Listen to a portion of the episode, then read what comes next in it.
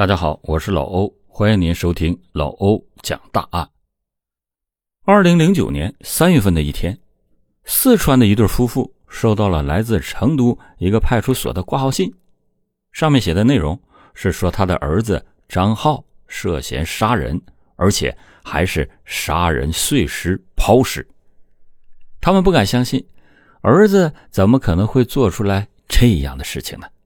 要知道，他们的儿子。才二十岁，在四川音乐学院读书，读的是大二。他们不相信自己的儿子杀人了，直到他们收到儿子在派出所发来的亲笔信，他们才相信这是事实。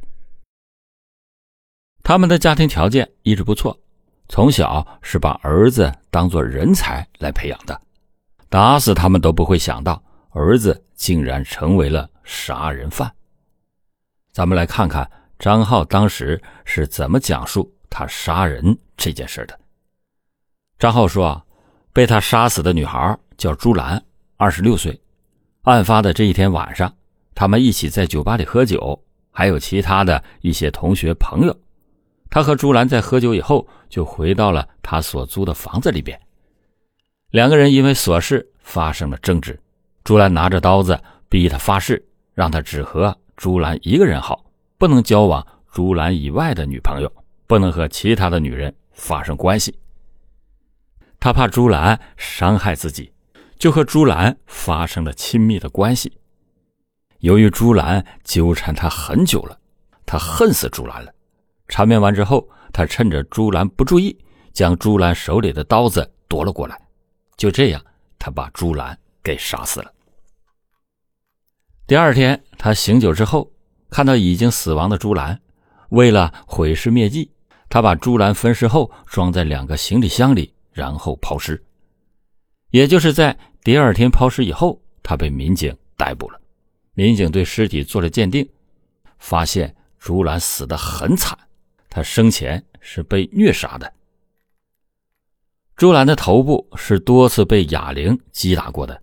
他的死因就是颅脑损伤导致死亡的，他的背部上也有伤，差不多被捅了二十刀，再就是他的手臂上也中了二十多刀，这些都足以证明他生前被虐待了。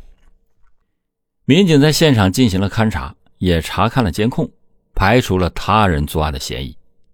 这个命案发生的屋子里，屋子里边只有张浩和朱兰两个人。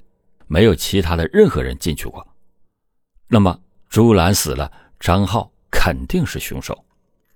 而且张浩杀完人的当天晚上，他是很淡定的，把他自己杀人的事情还通过聊天的方式全部讲述给了八个同学听。这就等于做完案，他把杀人的事儿告诉同学了。第二天他又分尸又抛尸的，同学们报警以后才被抓的。那么他是不是脑袋有毛病呢？张浩的老师们得知到张浩杀人了，根本就不敢相信，因为他从小就是一个很有音乐天赋、很优秀的人。他爸爸是一名干部，得知到他有音乐天赋，就让他学习音乐。他参加过很多大型的活动，就像香港回归、澳门回归等等这样大型的晚会，包括春晚的舞台上。都曾经有过他的身影。他一直都是父母的骄傲，在音乐方面也获得了不少的大奖，大家全都很看好他。那么，这么优秀的孩子怎么可能会杀人呢？所有教过他的老师都不相信他杀人了。二零零八年，他刚考上四川音乐学院，第二年就成为了杀人犯。他身上。到底发生了什么事情呢？欢迎您接着收听老欧讲大案。张浩的父亲为了儿子找了律师，他们还是不相信儿子成为杀人犯的事实。这个律师查看了卷宗，他们还真的发现了问题。据张浩在公安局做的笔录，他是先用刀子将朱兰给捅伤的，捅伤朱兰以后。他又用哑铃砸了朱兰的头部，把朱兰砸晕了以后，他又用刀子杀了朱兰。他讲述的整个作案过程和法医鉴定的报告不一样。要知道，他捅了朱兰四十多刀，没有一刀是致命的，而且伤口都不深。如果是在这种情况下，朱兰肯定是会反抗的呀。更何况朱兰有一米七三的身高，而张浩只有一米六多一点，在朱兰被捅的情况下，可以说只要朱兰反抗，就不会被杀死。除非是张浩先用哑铃将朱兰砸死了，又对他的尸体进行了捅刺，所以他才没有办法反抗。法医的结论也是如此，朱兰应该是先被砸死的。还有值得注意的是，他们两个当晚都是赤身裸体，没有穿任何的衣服，而且还发生了关系，是在几平米的浴室里发生的关系。命案也是在浴室里面发生的。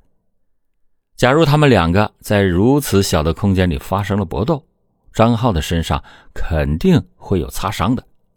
可是现实的情况是他身上一点伤痕都没有，这就不正常了吧？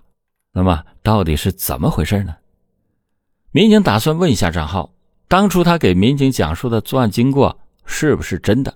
为什么和法医的鉴定报告有很多的地方存在矛盾呢？他是不是撒了谎呢？律师见到了张浩，张浩告诉律师，在派出所他所交代的情况都是他瞎编的。那么，为什么他说是瞎编的呢？因为他说啊，当天晚上发生了什么，他不记得了，就是不记得杀害朱兰的过程了。他醒来以后，就看到了死去的朱兰。这也让他想起了之前有过两次，他曾经有过类似的经历。一次是他养的小狗被他给杀了，还有一个小猫也被他给杀了。他并不知道自己是怎么杀死的小动物，不过他知道小动物的死肯定和他有关，因为他一个人在宿舍里住，没有外人进来过。他以为自己梦游了，在梦游的过程中杀死了小动物。可是他又去网上查，如果真的是梦游，只要小动物一叫，他就会从梦游的状态中醒过来。可是他并没有醒过来，这就说明他不是在梦游。也不知道他做了什么事情，反正是在第二天就发现了尸体。等到朱兰死了，他的第一个反应。是不是我杀人了？他知道应该是他杀死的朱兰，所以他赶紧抛尸。由于他不知道怎么杀死的朱兰，因此只能是编造一个经过了。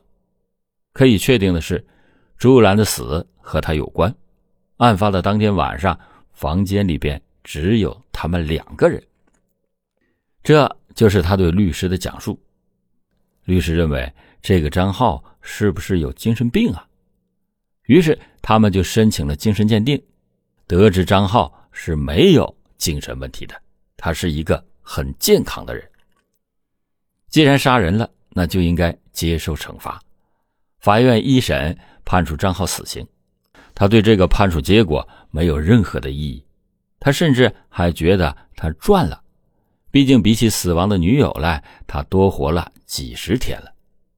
二审的时候，法院维持了一审死刑的判决，张浩接受此判决。他自始至终没有要求过从轻处罚，因为他知道他罪孽深重。其实人都是善于伪装的，他不愿意讲述杀害女友的真实事实，可能就是他的伪装吧。不过，杀人抛尸确实是他做的事情，他所得到的一切。